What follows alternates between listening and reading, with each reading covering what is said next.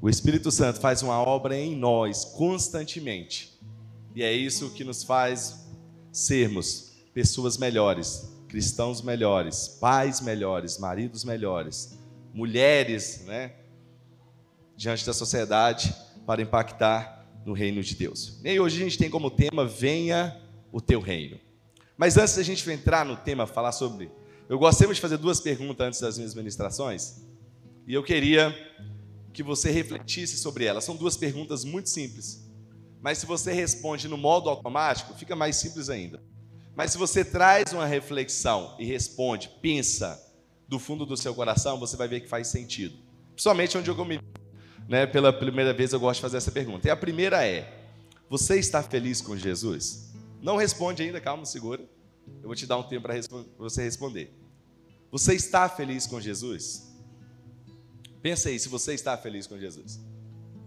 Porque se de repente eu falar assim, olha, fica em pé quem está. Não é para ficar, tá?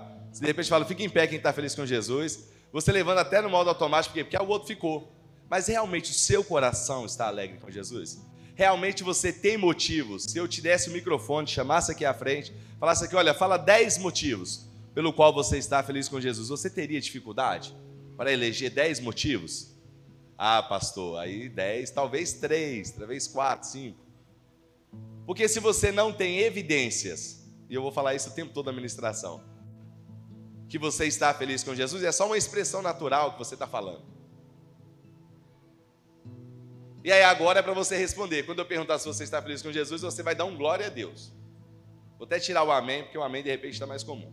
Ok? E se você não está feliz com Jesus, fique à vontade, não precisa dar glória a Deus. Eu quero a sinceridade do seu coração. Quem está feliz com Jesus, dá um glória a Deus. Glória a Deus. Amém. Agora a segunda pergunta, ela não é menos nem mais importante. Mas eu sempre falo que nós estamos em uma via de relacionamento. Como o pastor Wander já falou, eu sou casado com a Érica Pinheiro. Nós vamos fazer 12 anos de casado, 12 anos que eu tenho essa bênção, maravilha na minha vida. Uma auxiliada, uma esposa que me ajuda a caminhar com Deus, que ora comigo, que cresce comigo, que amadurece comigo. E esse relacionamento ele é sustentado porque ambos estão satisfeitos. Porque eu estou feliz com ela e porque eu acredito que ela esteja feliz comigo. Isso sustenta um relacionamento. E a nossa vida com Deus também é um relacionamento. E você acabou de dar um glória a Deus, como assim? De lua de mel. O glória a Deus que, que você deu, eu me lembro, é de a Érica entrando na igreja quando nós nos casamos, é de alegria. Só que todo relacionamento, ambos precisam estar satisfeitos para que esse relacionamento perdure, avance, seja constante, cresça, amadureça. E a próxima pergunta que você vai refletindo, não vai responder, não vai responder é: você acredita que Jesus está feliz com você? E aí eu vou te dar um tempo, porque você fala assim, que Jesus está feliz, eu falo assim, mas agora fica mais difícil colocar 10, tá? Três motivos, se eu te desse o microfone, o que você diria que agora, para evidenciar que Jesus está feliz com você? E eu quero que você lembre dos últimos 15 dias. Senão você vai lembrar lá na sua conversão. Ah, mas eu acho que Jesus está feliz comigo porque há 10 anos atrás eu fui lá e preguei o evangelho e a pessoa aceitou Jesus. Eu acho que Jesus está feliz comigo por esse motivo, há 10 anos atrás. Se eu falasse, ah, eu acho que a Érica está feliz comigo, porque há nove anos atrás nós fizemos uma, uma viagem e eu impressionei ela e ela ficou feliz. Não, o de nove anos atrás não sustenta o relacionamento hoje. Que sustenta é o que eu faço todos os dias para que esse relacionamento seja constante, para que esse relacionamento cresça, para que haja harmonia, para que haja amor, que seja cultivado. Por isso eu te pergunto, nos últimos 15 dias, três motivos que você traria aqui ao altar para falar, eu, essa é uma evidência que Jesus está feliz comigo. Pensa aí que eu vou te fazer essa pergunta. E você vai responder se você acredita que Jesus está feliz com você.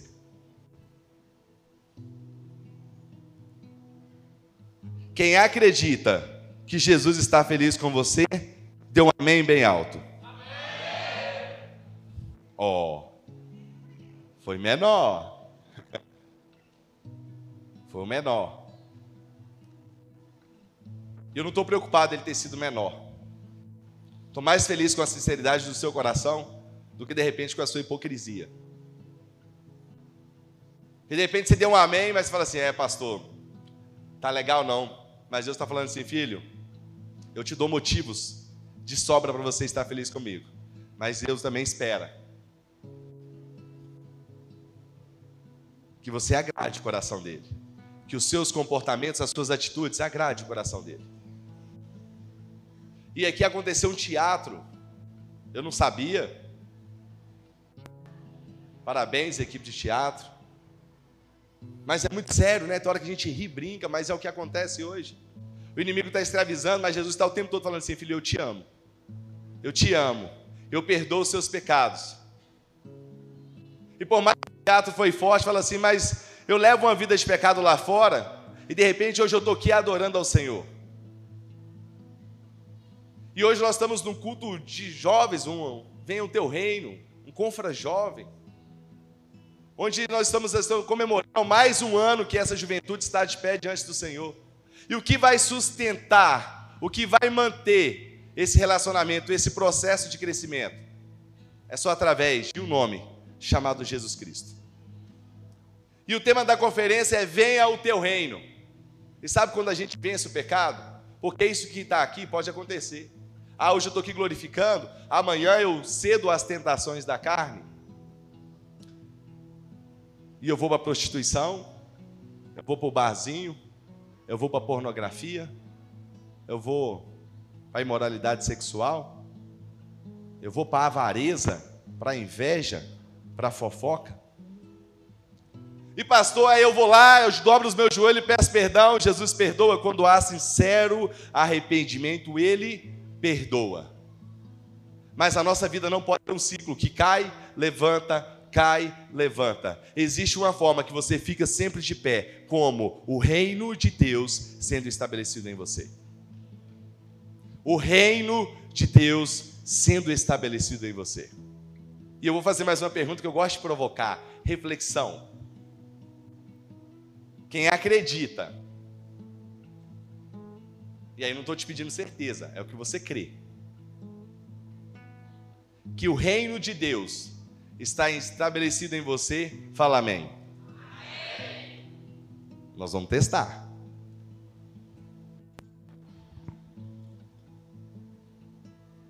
Abra comigo a sua Bíblia, quem trouxe, em Lucas capítulo 17, versículo 20 e o 21.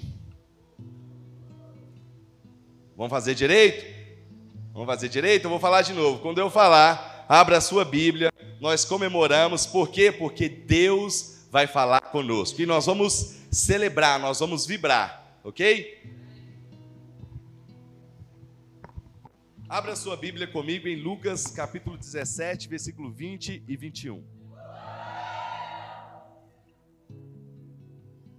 Agora sim. Quem achou diz amém.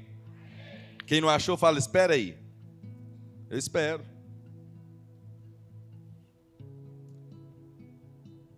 Diz assim: certa vez, tendo sido interrogado pelos fariseus, Jesus sendo interrogado pelos fariseus, sobre quando viria o reino de Deus, Jesus respondeu: O reino de Deus não vem de modo visível, nem se dirá: aqui está ele ou lá está, porque o reino de Deus está no meio de vós.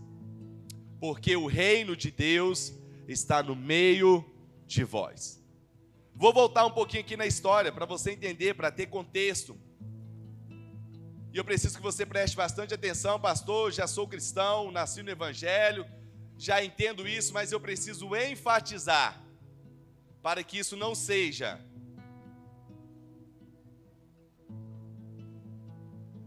para que isso não seja apenas uma passagem, para que isso não seja uma cauterização da sua mente. Pastor, o que é cauterização da mente? Você ouve, ouve, ouve, mas aquilo não faz mais efeito em você. E o dia? Cadê aquela cruz que estava aqui? Eu preciso dela. Do teatro, me ajuda aí. O dia que a mensagem da cruz, que o sacrifício da cruz não fizer mais efeito em você, você precisa se preocupar. Há muito tempo atrás, obrigado. Vou esperar ele colocar aqui, porque senão a atenção agora é dele. Obrigado, meu irmão.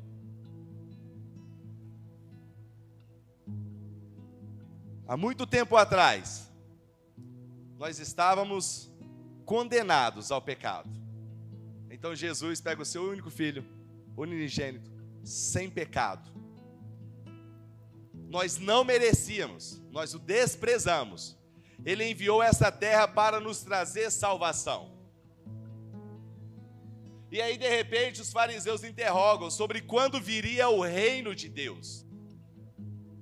E Jesus fala: não está aqui, nem está lá, está no meio de vós.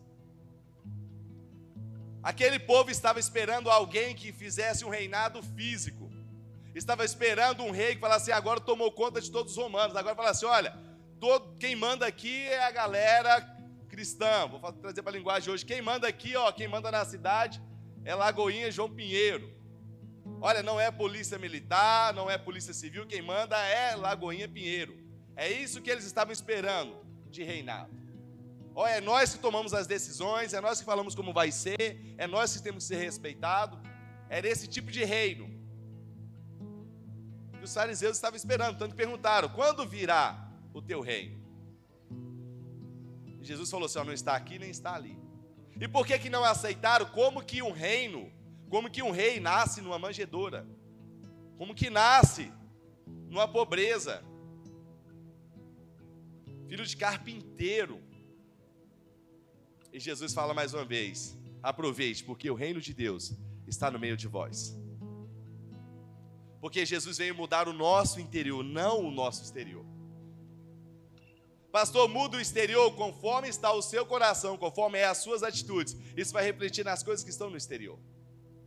Então foi a primeira provocação que Jesus trouxe. Falou assim: Eu não vim para te trazer mais conforto, eu não vim para te trazer mais riqueza, eu não vim para te trazer domínio.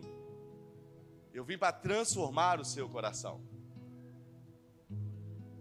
E muitos não aceitaram e não aceitam até hoje. E estão buscando no Senhor o que o Senhor pode dar, e não o que o Senhor faz, e não a mudança. Isso não é um tipo de relacionamento. Eu abri o culto perguntando se você está feliz com Jesus. E eu não sei quais os motivos que você elegeu aí na sua lista, porque você está feliz com Jesus. Mas vale a pena você refletir agora que você listou e falar assim: olha, os desejos, os motivos no qual você está feliz com Jesus são coisas que ele te dá ou você está feliz com Jesus pelos momentos que você vive com ele? Eu vou explicar um pouco melhor. De repente, na sua lista, você falou assim: Olha, eu estou feliz com Jesus porque ele me deu casa. Eu estou feliz com Jesus porque ele me deu um carro. Eu estou feliz com Jesus porque eu não estou padecendo necessidade. Eu estou feliz com Jesus porque eu não vou para o inferno. Ou de repente você está no nível de maturidade diferente e fala: Eu estou feliz com Jesus porque a presença dele me traz paz. Eu estou feliz com Jesus porque ele morreu naquela cruz e se doou por mim. Eu estou feliz com Jesus porque é prazeroso estar na presença dele. São dois níveis diferentes o que ele pode te dar, ou o prazer da presença dele. Se você ainda está buscando o reino, Senhor, venha o teu reino, estabeleça o teu reino dentro de mim, sabe para quê? Por quê? Porque eu quero conforto. Pai, estabeleça o teu reino dentro de mim, por quê? Porque eu quero uma namorada. Pai, estabeleça o teu reino dentro de mim para que eu seja um bom engenheiro, um médico, para que eu alcance lugares altos na sociedade. Pai, estabeleça o teu reino para que eu ganhe mais dentro da empresa, para que eu seja o chefe. Cada um tem um motivo pelo qual quer que o reino seja estabelecido. E o reino nunca será estabelecido dentro da sua vida pelos motivos errados. Porque Jesus não veio para te dar mais conforto, ele veio para te mostrar quem ele é e dominar a sua vida e reinar sobre a sua vida. Mas nós automaticamente fazemos isso. E quando nós fazemos isso, nós somos crianças, meninos, imaturos, mimados. Porque é criança que fica lutando uma com a outra por poder. É criança que tem 4, 5, 6, 7 anos, 10 anos e disputa com a outra e fala assim: olha, o meu pai é melhor que o seu. Por quê? Porque meu pai tem uma BMW. O outro fala: ah, meu pai tem é um Fusca. A minha casa tem 10 cômodos. A outra fala: mas a minha só tem 3. Ah, o meu pai é engenheiro. Ah, o meu pai é aquilo. Fica disputando o que o pai tem e pode oferecer. E de acordo que nós vamos amadurecendo, quem amadurece, porque tem gente que não amadurece nunca, começa a falar: já não mais importa hoje que sou adulto o que o meu pai me dá, me importa é o prazer da presença dele. Vale muito mais eu estar com meu pai sentado, conversando, almoçando, aprendendo, o momento de comunhão, do que ele me dá algo, um dinheiro físico. Porque eu amadureci. Quando eu trago isso para a fé, querido, é a mesma coisa. Você precisa amadurecer na sua fé, você jovem, falar assim: olha, o reino de Deus está estabelecido em mim, o reino de Deus está crescendo em mim. Quando o reino de Deus está realmente dentro de mim, já não importa o que ele me dá, importa o prazer da presença de Jesus. E aí as coisas começam a virar. Agora você não começa mais largar Jesus por coisas pequenas, porque porque você entendeu o valor. Tem outro exemplo que eu sempre gosto de dar, que eu chegar, pegar a criança aqui e falar assim, olha, vou pegar a Rafaela, tem três anos. E vou mostrar para ela uma nota de dois reais. Vou mostrar para ela uma nota de cem reais. E vou falar assim com ela: escolhe uma. Ela pode escolher a de dois, como ela pode escolher a de cem, de forma aleatória. Ah, ela pode pegar de dois, ou pode pegar de cem. Já se eu pegar o Emerson, falou Emerson, você quer a de dois ou você quer a de cem? Qual que ele vai escolher? Ah, gente, é lógico, né? Se não tiver com insanidade, né? Mental, ele vai escolher a de 100. Por quê? Eu quero que você responda, pastor, é muito óbvio. Por que, que ele vai Por que, que você escolheria a de 100? Fala alto. Porque vale mais. Pega o código. Eu faço lá com a rede de adolescentes assim, olha, quando eu quero a sua atenção, eu falo assim, ó, tá ligado, aí você tem que bater uma palma. Beleza? Então vamos lá, a hora que eu falar tá ligado, você tem que bater uma palma. Tá ligado? Aí só que tem uma regra também. Prepara água para mim. Se eu pego alguém que não tá ligado, eu jogo água. Então eu falo assim, ó, tá ligado? Não, demorou, eu jogo água. Quem não está de acordo com isso, levanta a mão Acabou já o tempo já de não estar de acordo. Todo mundo concordou. Ou seja, viu, pastor? Me deram liberdade, concordaram. Se levantasse a mão, quem levantasse a mão, eu falava, em você eu não jogo. O restante todo mundo concordou. Beleza? Então fica ligado. Porque senão eu vou te molhar. Aí você fala assim, pastor, como que você de repente fala assim, ó, o Vander, o que eu falar, tá ligado? Ele não bate palma, como que eu vou garantir? Rebeca, ah, viu? Eu consegui acertar o nome. Como que eu vou garantir que a Rebeca não seja molhada? Eu não vou garantir, meu irmão. Não vou garantir. Olha, Jesus, Jesus pagou um preço por todos e ele não teve pecado. Então você vai pagar a conta se a pessoa. Então assim, dá nele um cutucão se não tiver ligado, ok? Para você não ser molhado. Tá ligado? Então tá bom. Nota de 100. Escolheu porque tem mais valor. Muitas vezes, nós esquecemos do valor do sacrifício da cruz. Porque se você é maduro, você não é mais uma criança, eu estou falando espiritualmente. Quanto que vale o pecado? Dois ou cem? Dois. Não dá para comparar cem com, com o sacrifício da cruz. E por quê? que quando você tem a fidelidade a Jesus e o pecado, você escolhe dois reais. Porque quando a prostituição bate na sua porta, você escolhe a prostituição, que você sabe que tem menor valor que o sacrifício da cruz. Porque quando a corrupção bate na porta, você escolhe a corrupção versus o sacrifício da cruz. Porque quando vem a fofoca, você escolhe a fofoca versus o sacrifício da cruz. Porque você esquece o valor que a cruz tem. porque a sua mente está cauterizada. Falar de cruz, falar do sacrifício, morrer na cruz, ah, culto de Santa Ceia, vamos comentar, e você esquece. E todos os dias o pecado bate à sua porta e você escolhe dois reais. Miseráveis dois reais. Enquanto que o que você pode viver no reino de Cristo, pelo sacrifício da cruz que te libertou, não tem preço, não é sem, não tem preço. E sabe o que Satanás tem feito com a juventude? Tem te distraído, tem impedido você entender o que é a mensagem do reino. Porque Jesus falou: o reino de Deus está no meio de vós. E Satanás quer fazer você acreditar que não está. E aqui teve um teatro forte, eu acabei de trazer exemplos para a juventude, falando: olha, prostituição, imoralidade sexual, fofoca, corrupção. Aí você fala: ah, é só chegar para mim que amanhã eu nego. Amanhã chega uma prostituta, bate na porta do, do jovem lá e fala assim: não, isso aí eu sei que é pecado. E isso aí eu não vou querer, não. Satanás não vai chegar para você com pecado de cara. Primeiro ele vai te distrair. Ele vai tirar o foco daqui, ó. Sabe por quê? Porque se enquanto você está focado no reino de Deus, nada vai corromper o seu coração. Enquanto você estiver focado na cruz, no sacrifício da cruz, você não tem motivo para parar. Vou dar uma mensagem para a liderança aqui. O Wander acabou de falar que, olha, aqui é o pastor do Movimento Legendários. Em Betim, Deus colocou um desejo, está aqui, está trabalhando com a juventude, não é fácil organizar o culto, organizar um confra jovem, preparar a diaconia, a missão, vamos levar a Bíblia, vamos vender. Tem gente que ajuda, tem gente que não ajuda. E tem dificuldades para fazer, tá? O pastor da igreja aí para conduzir a igreja.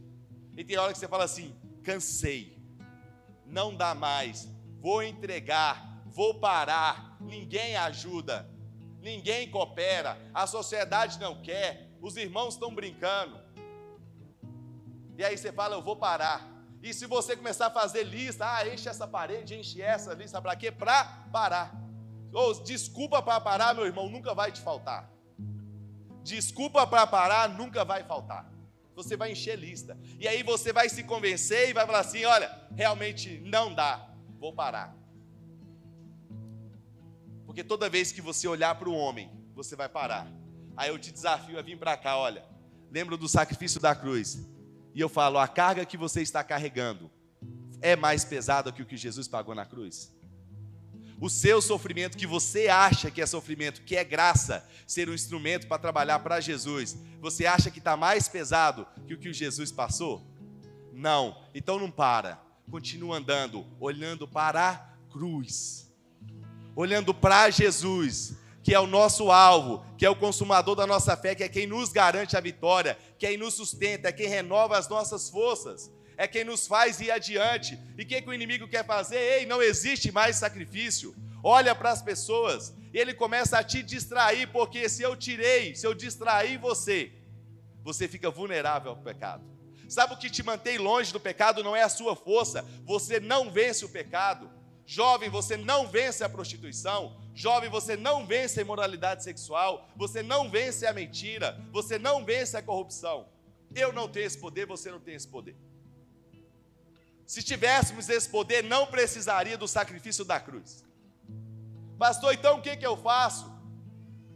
O que eu mais vejo é testemunho, é jovens pedindo ajuda, desesperados. Sabe por quê? Porque vem num culto como esse, vê a presença do Senhor, vê um louvor abençoado e ele está frio.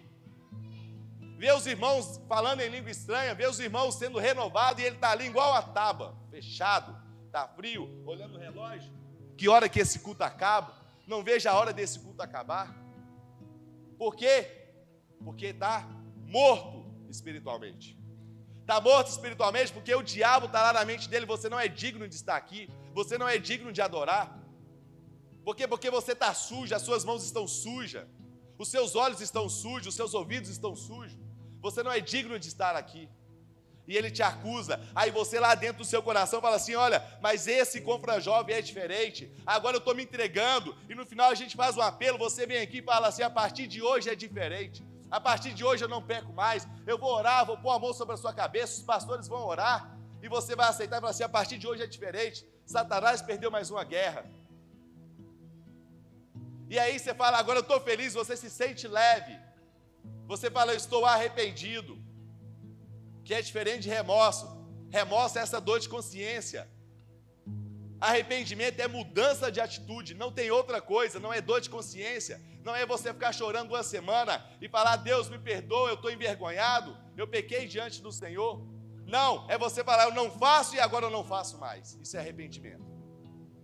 Mas aí você promete uma semana, duas semanas, o jovem está firme, você está firme, três semanas, vem imoralidade sexual bateu na sua porta, vem a pornografia bateu na sua porta, vem a corrupção bateu na sua porta, vem a fofoca, bateu na sua porta. E aí você cai mais uma vez. E aí você, o inimigo vem e te acusa outra vez. E você fala, não dá mais. Aí você entrega o ministério de teatro, você entrega o ministério de louvor, você sai da diaconia, você chuta o balde e você vai viver a mundo. É o que está acontecendo hoje. Pastor, e o que que faz então? Luta do jeito certo estabeleça o reino dentro de você, porque você não vence o pecado, quem vence o pecado é Jesus Cristo. É fala, pai, eu não sou capaz, mas o Senhor me sustenta, renova minhas forças. Oh, eu vou começar agora a comer esse livro, porque é isso aqui que me liberta. Aquilo que você mais alimenta é aquilo que é mais forte em você. Se você alimenta mais a carne, a carne é mais forte. Se você alimenta mais a sua vida espiritual, o espírito é mais forte é a palavra que te liberta, é a sua vida de entrega ao Senhor, é a sua vida de dependência, jovem. Pastor, eu quero sair desse ciclo vicioso. Sim, você deve. Como? Através de Jesus não tem outra saída. Através da cruz não tem outra saída. Através da entrega. Mas aí realmente o reino de Deus precisa ser estabelecido em você. E quando eu perguntei quem que acredita que o reino de Deus está em você, Aí nós falamos amém. Aí eu falo, quais são as evidências?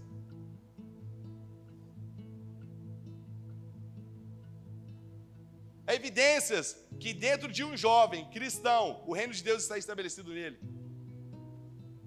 Ele odeia a iniquidade. Ele não negocia a verdade. Ele não abre a mão dos seus princípios, dos seus valores, mesmo em situações difíceis porque o seu caráter será testado em situações difíceis. O seu caráter vai ser testado em situações que está colocando a sua sobrevivência. Quando você precisa negociar, você precisa abrir mão do seu status, quando você pode ser envergonhado, aí que você vai mostrar o seu caráter é dentro da sua faculdade, é dentro do seu trabalho, é dentro da sua casa, é na roda dos seus amigos, é o quanto você ama a verdade, é o quanto você realmente reconhece o sacrifício da cruz e não se envergonha do Evangelho. É isso que vai fazer a diferença. Porque é muito bonito, tudo muito lindo. Estar aqui, ser cristão aqui dentro, fácil. Tira de letra. Ser cristão aqui dentro é muito fácil. Aqui existe uma atmosfera, anjos. Aqui nós estamos, aqui o inimigo não entra, não tem espaço para ele. Aqui a pessoa pode vir lotada de pecado, não tem espaço, porque tem uma cobertura espiritual. Aqui nós deveríamos amar todos, abraçar todos, independente do que ele está vivendo. Eu não faço julgamento. Eu sou igreja, eu sou corpo onde Cristo é o cabeça. Acabou. Agora eu saio para o meio da sociedade, aonde que Deus falou assim: olha, o meu reino está no meio de vós. As pessoas olham para você e falam assim: olha, tem o reino de Deus em você, tem o reino de Deus em você, tem o reino de Deus em você. Ou ele olha e fala assim: você não é normal, não pode. Eu estou te xingando, você ora por mim. Eu, eu te amaldiçoo, você continua me amando. Você me ajuda, eu te dou um tapa na cara, você não faz nada. Eu te fecho no trânsito, você nem briga, você me deixa entrar. Você trata bem todo mundo, você tem oportunidade de passar alguém para trás, você não passa. A pessoa te deu o troco errado, você devolve. Pastor, coisas do dia a dia é aí que o seu caráter vai ser testado, é aí que nós vamos ver se o reino de Deus está dentro de você. Como você se comporta, qual é a sua atitude diante da mentira.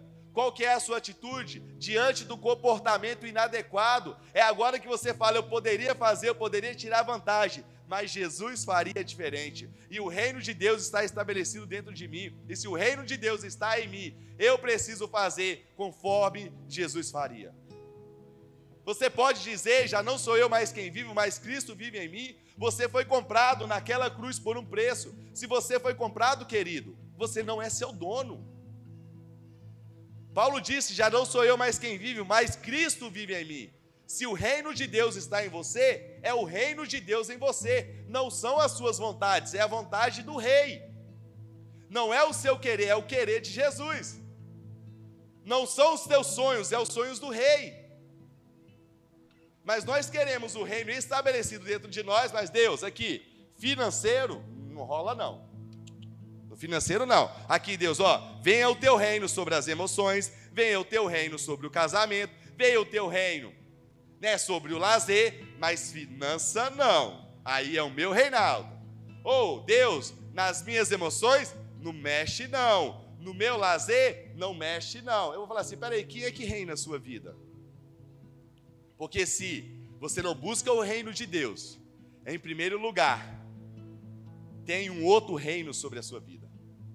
Tem pessoas que o dinheiro é o reino dele. Tem pessoas que o namorado, a namorada é o reino dele. Tem pessoas que a profissão é o reino dele. Tem pessoas que o vício é o reino dele. Pastor, como eu sei o que está reinando? O que eu mais falo? Tem um ditado aí que fala que a boca fala, que o coração está cheio. O que mais você tem falado? O que mais você tem vivido? Você tem respirado Jesus, a mensagem do reino? Você tem se preocupado em ganhar outras vidas, em impactar a vida de outras pessoas, o seu coração age, você pensa em Jesus o tempo todo, você lembra da missão da cruz? Pastor, mas e a minha faculdade? Demais coisas. Pastor, e o meu casamento? Demais coisas. Pastor, e o meu emprego? Demais coisas. Não estou falando que é errado, não estou falando que você não tem que correr atrás, eu estou falando que o reino de Deus precisa ser em primeiro lugar para ser estabelecido em você. Porque quando, quando Deus está em primeiro lugar, as demais coisas, querido, elas são acrescentadas. Essa é uma palavra que não volta vazia, essa é uma palavra que não volta atrás. Mas nós andamos num ciclo de confiança meio esquisito. Que eu confio enquanto as coisas estão no meu controle. Como que eu vou assumir um reinado? Se eu tenho que, se eu, como que eu vou deixar alguém reinar a minha vida se eu quero controlar o próximo passo? Senhor, governa a minha vida. E hoje você está falando, venha o teu reino. Nós estamos clamando, venha o teu reino. Aí, fico imaginando Jesus olhando e falando assim: sério mesmo? Será que vai rolar? Você está ligado? Oh, não estava com o corpo na mão, Jesus. Tem muita gente que não está ligado. Vamos tentar de novo. Você está ligado? Ah, agora vocês estão ligados. Gente, eu perdi uma oportunidade. E era aqui, viu? Era aqui falar com vocês, era por aqui. Estou terminando, desconecta não. Nós estamos falando, venha o teu reino. Cuidado quando você dizer, venha o teu reino. Porque Jesus vai. Mas ele fala assim: olha, eu só vou se você me der 100%. 99 não rola. Não rola, viu, jovem? 99 não rola. 100%. Mas eu te garanto que vai ser a melhor escolha da sua vida. Mas aqui, não deixa ser sua palavra, não. A palavra fala lá em Mateus: aquele que ouve essas minhas palavras e as praticas, tem que praticar. Só ouvir não adianta, tá cheio de ouvinte aqui, um bocado de gente ouvindo. Se o que você ouviu não fazer mudança em você, não provocar mudança em você, adiantou nada. Não vou falar que você perdeu o seu tempo em estar aqui, porque o Espírito Santo, eu tenho certeza que agora está aí convencendo o seu coração. Mas a grande diferença dessa verdade não é quem ouve, não é quem lê, é quem pratica. Porque Jesus falou: aquele que pratica é como se a sua casa estivesse firmada na rocha. Vai vir um vento impetuoso, vai vir as tempestades e não será abalado. Mas aquele que ouve essas palavras e não as pratica é como o homem que construiu a casa sobre a areia. E veio o vento forte, veio o vento impetuoso e ela foi abalada. Porque a única diferença entre uma casa e outra é porque uma está firmada na rocha, e quem está firmada na rocha é quem pratica. Pastor, Deus vai estabelecer o reino na minha vida, agora não tem mais dificuldade, é engano seu. O mesmo vento vai vir. A mesma chuva forte sobre todas as casas. A grande diferença é que quem pratica essa palavra está firmado em Jesus e você não será abalado. Vive essa verdade. Deixa o reino de Deus entrar verdadeiramente dentro de você. Fala a partir de hoje, ô oh, Pai, eu quero, assume 100% da minha vida. Tem algumas coisas, algumas áreas que estão escuras, que estão bloqueadas, que não estão resolvidas. E o pai não está falando, resolve primeiro e depois eu vou chegar e reinar. Ele, não, não é isso. Ele está falando, Senhor, entrega o teu caminho ao Senhor, confia nele e o mais ele fará. Então vem do jeito que você está, deixa que ele entra e ele que vai arrumar a casa, porque agora ele é o rei. Porque agora é ele quem domina, agora ele vai colocar do jeito dele. Então não tem que arrumar a casa para vir até Jesus, é do jeito que está. Só que quando você fala assim, olha, venha o teu reino sobre a minha vida, você está falando assim, pai, que toma a chave, tudo é teu, pode mexer aonde o Senhor quiser mexer.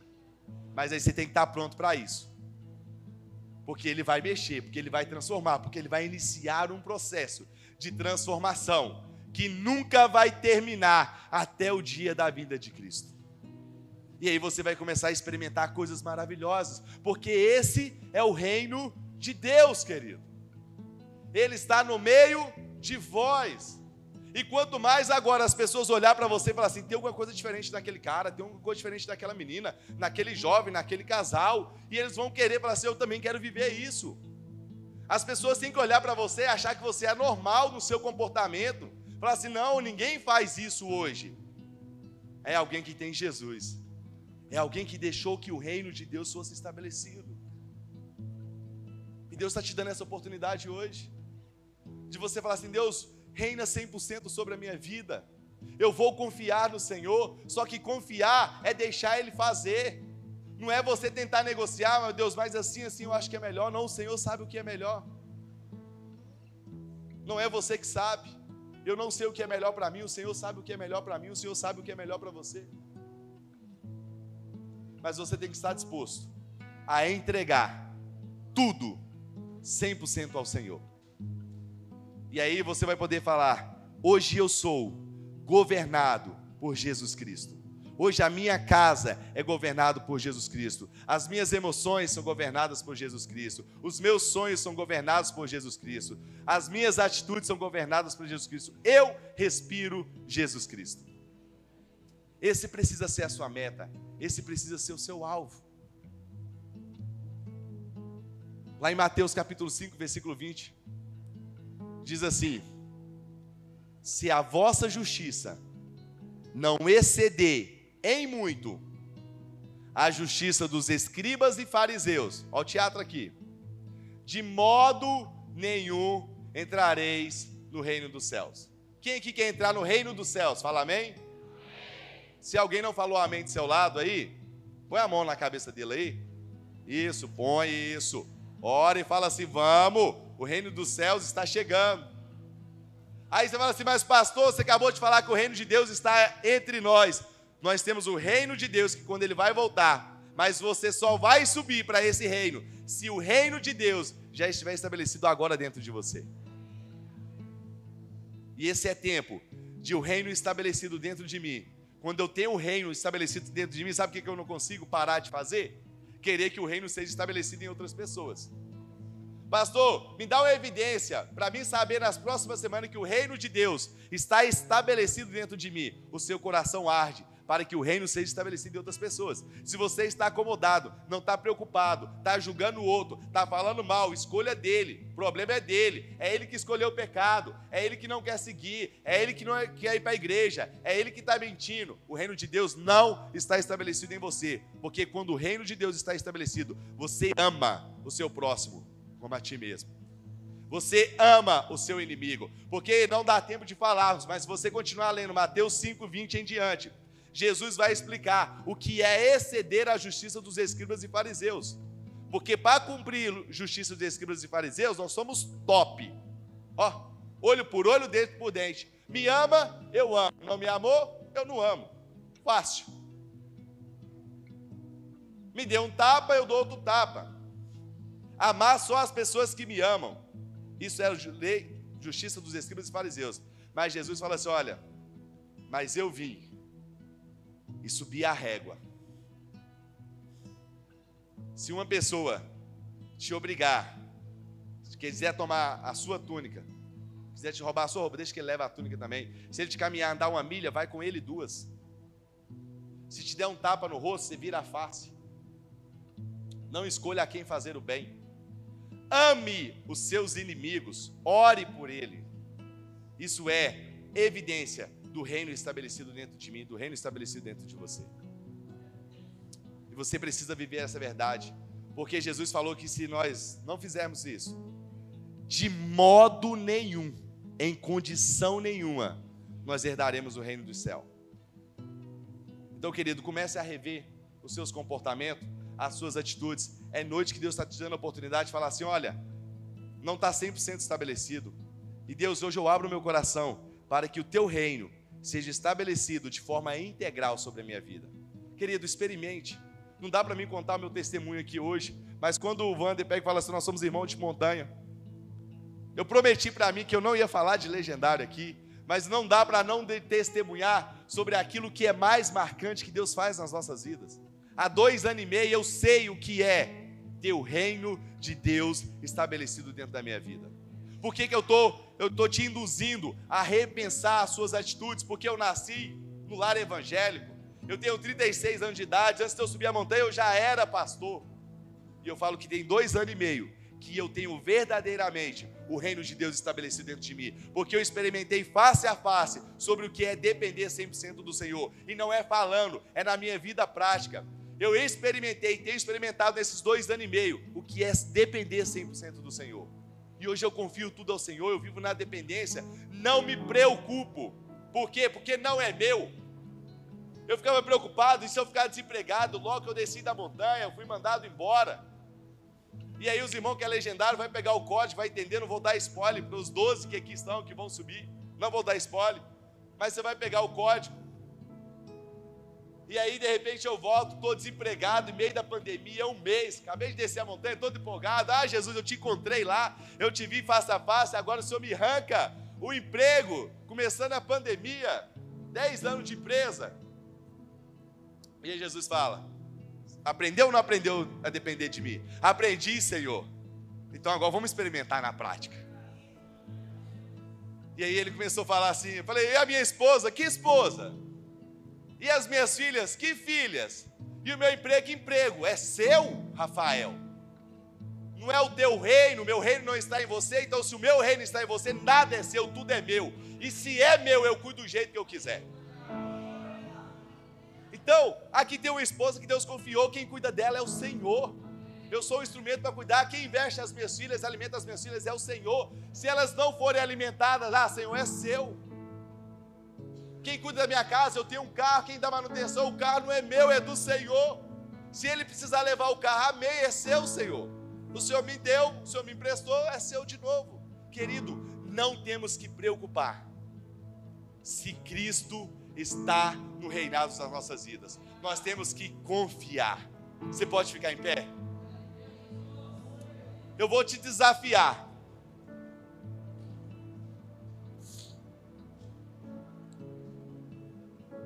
Espírito Santo, convence os corações. Você pode fechar os seus olhos? Coloca a mão no seu coração. Eu quero orar por você, Espírito Santo. Essa é a tua palavra, essa é a tua verdade. Os corações receberam a tua palavra, no qual o Senhor autorizou ser ministrado. Que toda resistência seja quebrada que não haja temor, que não haja vergonha, que não haja dúvida. Que todo bloqueio seja tirado, todo medo seja vencido. Pai, toda insegurança sobre ter realmente o reino do Senhor estabelecido, Pai, seja lançado por terra. Ó Pai, toda acusação de Satanás que ele é inútil, que ele é rejeitado, já está lançado por terra porque o Senhor venceu naquela cruz e é o Senhor quem nos comprou com o preço da cruz. Então o Senhor quer que governa as nossas vidas. E nós lançamos por terra toda acusação, todas algemas estão lançadas por terra. Todas as cadeias estão quebradas. Existe liberdade sobre esse lugar. Existe liberdade sobre essa casa. E eu quero convidar você Eu não estou convidando apenas pessoas que não entregaram a sua vida. Eu estou convidando pessoas que entregaram a sua vida já a Cristo, mas que de repente durante a caminhada estão se sentindo fracos, está faltando a presença, está com dificuldade. E fala assim, pastor, eu respondi que o reino estava estabelecido, mas quando foi ministrada a palavra, eu percebi que tem áreas da minha vida que eu ainda não entreguei 100% ao Senhor, e eu quero nessa noite entregar. Eu quero te convidar aqui à frente, nós vamos orar por você. Vem aqui sem medo, não fique com vergonha. Você vai vir aqui em sinal de falar assim: Pai, eu entrego 100%. Senhor, domina 100% da minha vida. Estabeleça verdadeiramente o teu reino. Faça morada, Espírito Santo. Opera no meu coração. E você vai começar a buscar. É a sua oração, é você e o Senhor.